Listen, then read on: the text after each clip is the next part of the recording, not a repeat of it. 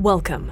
You're listening to the Malcontent News Russia-Ukraine War Podcast, the show that cuts through the fog of war and updates you about the ongoing conflict in Ukraine. Don't forget to like, comment, and subscribe on Apple Podcasts, Spotify, and Google Podcasts.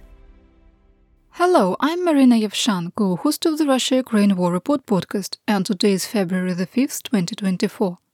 It's been three thousand six hundred sixty-one days since Russia's illegal occupation of Crimea on January twenty-seventh, twenty fourteen, and one year and three hundred forty-six days since Russia expanded its war of aggression against Ukraine. Today's podcast looks at events that happened over the weekend. During the podcast, you will find the Russia-Ukraine war map helpful to visualize the areas discussed. A link is in the podcast description, and there are a lot of map changes today. The Russia-Ukraine War Report is compiled by our team from around the world. Today's report includes information from our direct contacts and journalists in Ukraine, the Russian Ministry of Defense, the General Staff of the Armed Forces of Ukraine morning reports, operational commands north, south and east of Ukraine, open-source intelligence, our in-house team of analysts and geospatial experts, and pro-Ukrainian and pro-Russian male bloggers and social media channels with a track record of trying to be accurate. We have one mission – the truth, because the truth matters.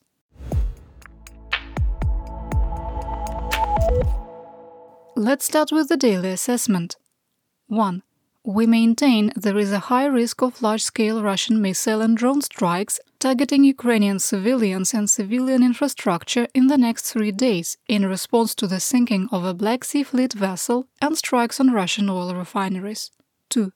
We assess that the operational situation for Ukrainian troops in the Avdiivka area of operation has deteriorated significantly. If defensive lines cannot be stabilized, it would be prudent to implement a retrograde operation to the next lines of defense. three. Russian commanders have put mission objectives over all other considerations and are committed to capturing the Avdiivka salient regardless of the cost. four.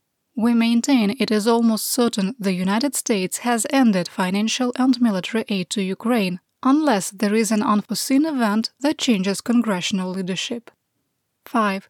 The actions of Congress are damaging the U S global standing as a trusted ally of democratic states and have partially contributed to increased kinetic and hybrid warfare activity executed by Russia and its so-called axis of resistance of Belarus, North Korea, Iran, and their proxies. six.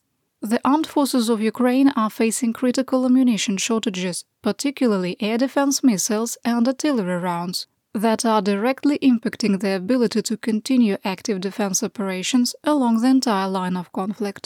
seven. In our assessment, Russian forces have not abandoned their operational objective to capture Chasiv Yar west of Bakhmut. eight. Combat that closely resembles World War One trench warfare versus twenty-first century combined arms maneuver warfare will continue for the foreseeable future. nine. Russia's ongoing political purge is accelerating, and the Putin regime is fast-tracking its transition into a fascist state. In the medium and long term, this shift will further endanger global security and stability. ten. We maintain that while the possibility of an intentional nuclear accident caused by Russian occupiers at the Zaporizhzhia nuclear power plant remains low, the threat is not being taken seriously.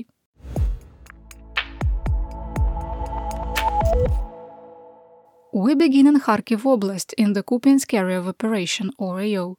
Fighting continued in the area of Sinkivka with no change in the situation.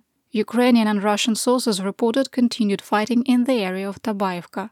An article from the United States news agency Forbes claimed that Russia has amassed five hundred tanks, six hundred armored vehicles, hundreds of artillery pieces and forty thousand troops to capture the Kupiansk A O.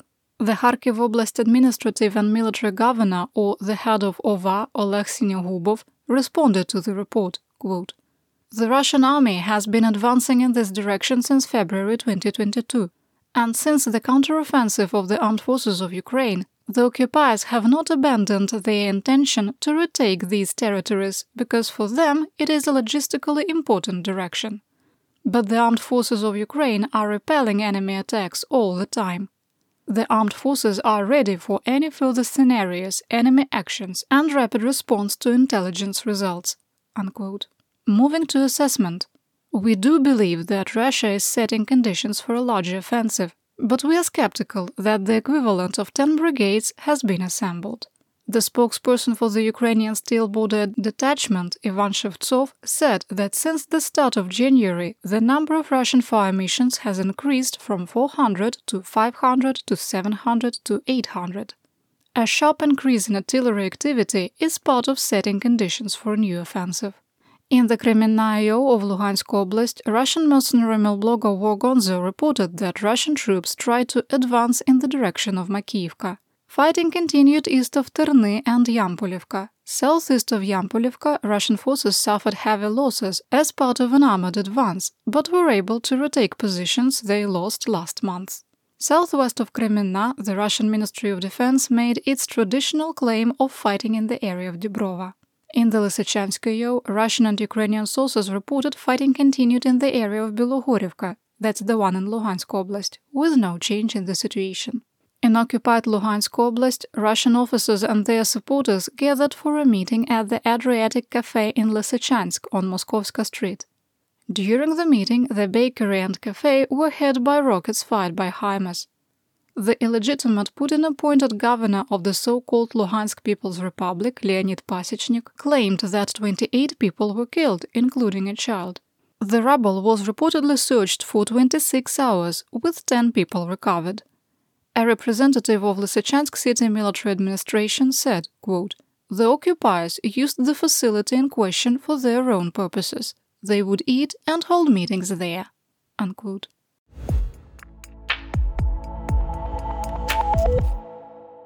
Next, let's talk about the Donbas.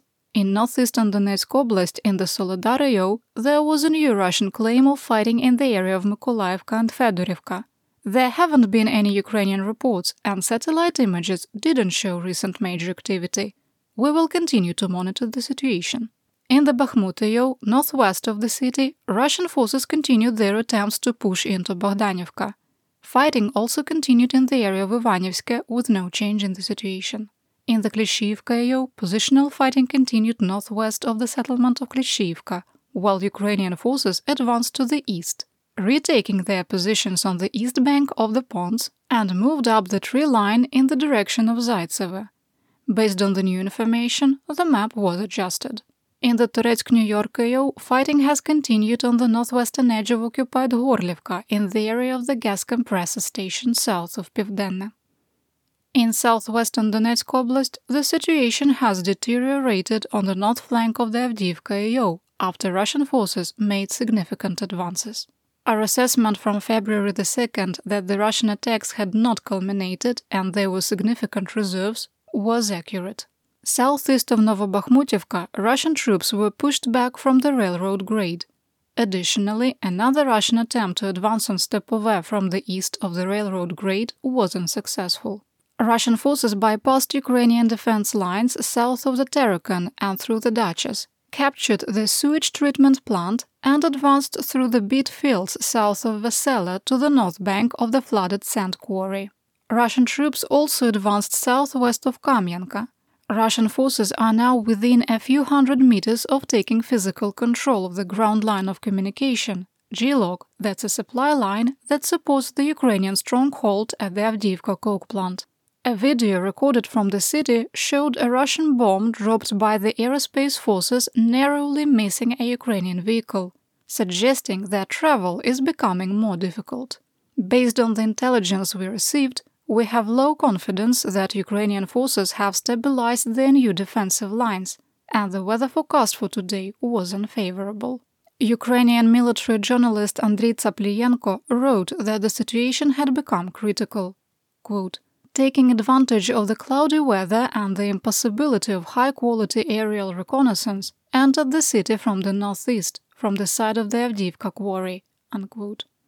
He did add that if Ukraine pulled up adequately trained reserves, the Russian breakthrough can still be eliminated. Southwest of Kashtanova, on the southern flank of Avdiivka, a Russian forward operating base for drone operators located under the remains of the H twenty highway was destroyed by a Ukrainian strike. Survivors of the attack complained on Telegram, calling Russian counter-battery ineffective. Quote, During the destruction of the position, not a single colonel or higher was injured. Unfortunately, we lost a lot of gear, U A Vs and electronic warfare equipment." Unquote. Fighting continued in the area of the Tsarskoye Okhota and south of Sportyvna Street, with neither combatant controlling the area. Ukrainian forces still control the Zenit air defense station. Russian forces continued intense attacks in the eastern part of Pervomayska, where house-to-house fighting was ongoing. In the Mariinka A O, Russian forces continued their attempts to advance on Krasnohorivka from the southeast without success. Fighting continued northwest and north of Georgiivka, and Russian armor losses are growing. In the Vuhledar A O, Ukrainian forces repulsed additional Russian attacks northwest and southeast of Novomykhailivka, and were able to make marginal gains southeast of the settlement. In the Staromlinivka A O, despite suffering heavy losses, Russian forces were able to make additional advances north of Priyudne on the Zaporizhzhia-Donetsk Oblast administrative border in the direction of Novodarivka. The map was adjusted. In Zaporizhzhia Oblast, there was only light positional fighting in the Orykhov A O. Ukrainian President Volodymyr Zelensky visited the front lines in Robotene, spoke with troops, and got a briefing on the situation. In the A O, a Soviet-era Russian T fifty-five medium-duty tank that was in a combat role was destroyed, along with a T seventy-two A main battle tank. The T fifty-five is sixty-four years old, and this is the second one destroyed. In occupied Berdyansk, the Crimean Tatar insurgent organization ATESH reported that Russia had set up a drone factory in the Berdyansk harvester plant. The plant is also used as a repair depot for Russian equipment, with ATESH noting that the rate of production for drones was low. After the International Atomic Energy Agency, or I A E A, stated that landmines were positioned on the perimeter of the Zaporizhzhia nuclear power plant, the permanent mission of Russia to international organizations in Vienna released a statement insisting they were not violating the pillars of nuclear safety or international humanitarian law. The mission claimed, quote, "The minefields located between the external and internal perimeters of the Zaporizhzhia N P P do not pose any threat to the plant personnel and the I A E A experts located there. Moreover, laying mines to protect the perimeter of a nuclear power plant is an acceptable practice that does not contradict any I A E A recommendations." Unquote.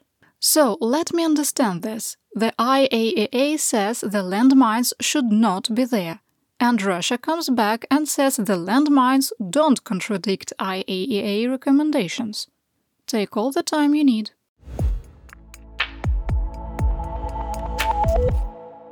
Here are the recent developments and updates for the Black Sea, occupied Crimea, Mykolaiv, and Odessa. Moscow continues to remain silent about the loss of the Black Sea Fleet missile corvette Ivanovitz. In a stunning bit of open-source intelligence work, Twitter user, also called X, Dimohovensis, identified the exact position and time the Ivanovitz was attacked using the location of the stars. The video released by Ukraine provided enough information to confirm the missile covert was thirteen and a half kilometers from the opening to Lake Donuzlov, due west of occupied Marina. It was oh three forty-four hours local time when the port site was hit a second time, likely detonating two R two seventy Moskit anti-ship missiles.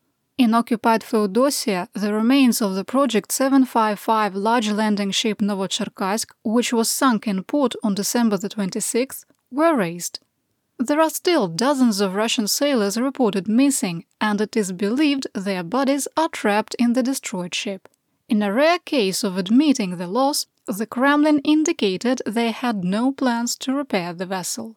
The Project two twenty-eight hundred Karakurt-class missile corvette Askold, which suffered mission-kill damage on November the fourth from a missile strike, has not moved from the Zaliv plant in Kerch.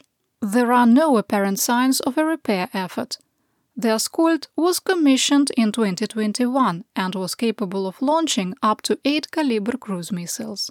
Satellite images confirm that a command and control center at Belbek military airfield, north of occupied Sevastopol, was completely destroyed last week by two missiles.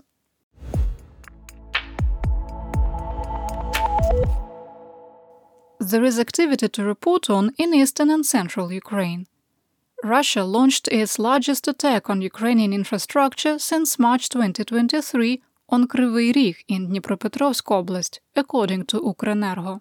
The facility was hit by multiple Shahed one thirty-six one-way drones, knocking out power to one hundred thousand and suspending rail service. Repairs were mostly completed when the site was attacked a second time, knocking out power to seven thousand five hundred in the Metallurgyny district. Ukrenergo was forced to de-energize two one hundred fifty kilovolt power lines to prevent the system from overloading. At the time of recording, power has been restored. President Zelensky visited the Ukrainian Air Command East headquarters, where he presented state awards to pilots. He also met with the commander of Air Command East, General Ivan Terebucha, with whom they discussed how they could stabilize air defenses in the face of growing ammunition shortages. In Poltava, Russian missiles and drones attacked grain storage facilities four times, destroying some of the winter harvest.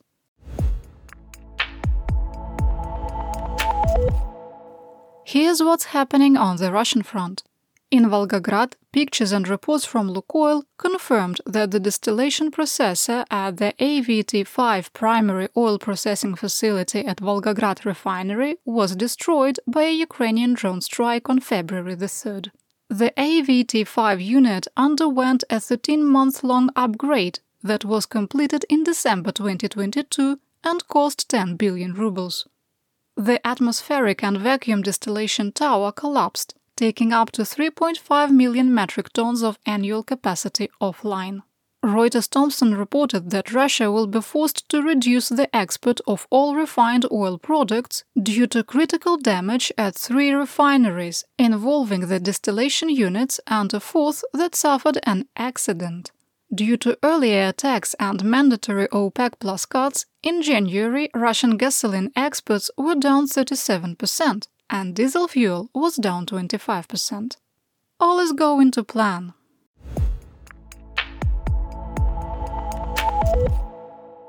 Poland is increasing its military readiness due to Russian missiles continuing to venture close to the border with Ukraine and G P S jamming.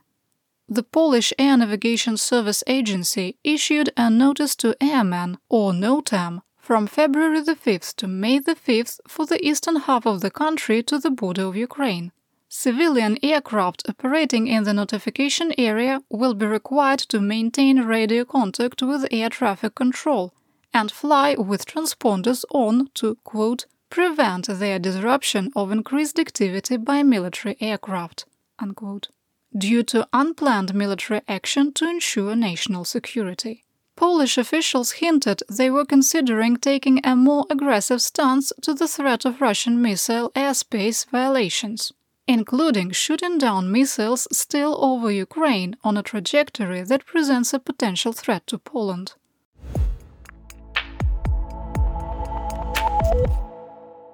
Here is my theater-wide update. On February the second and the third, Russia launched fourteen Iranian-sourced Shahed one thirty-six one-way drones at Ukraine, with nine intercepted. Over the weekend, Ukrainian officials acknowledged that shot down a K H twenty-two missile in the Kharkiv Oblast. President Zelensky told the Italian T V channel Rai one that he was thinking about replacing the commander-in-chief of the Ukrainian Armed Forces, General Valery Zaluzhny. Quote, "When we talk about this, I have the rotation of several state leaders in mind, not only in one sector, such as the military. I'm thinking about this replacement, but I can't say we've replaced one person here. If we want to win, we have to push everyone in the same direction and be convinced of victory. We mustn't despair or give up. We have to have the right positive energy. That's why I am talking about a reset, a replacement. I mean something serious that isn't just about one person, but the direction of the country's leadership." Unquote. During the same interview, Zelensky also said that the ongoing war is in a stalemate because, quote, "there have been delays with equipment and delays mean mistakes.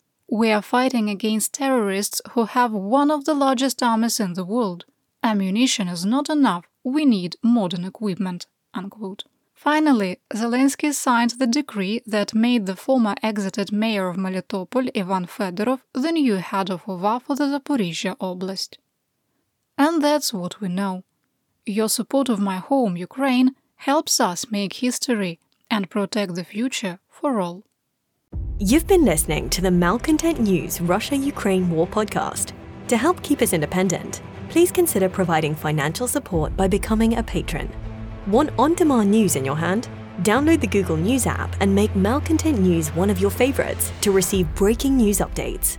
Thank you for listening.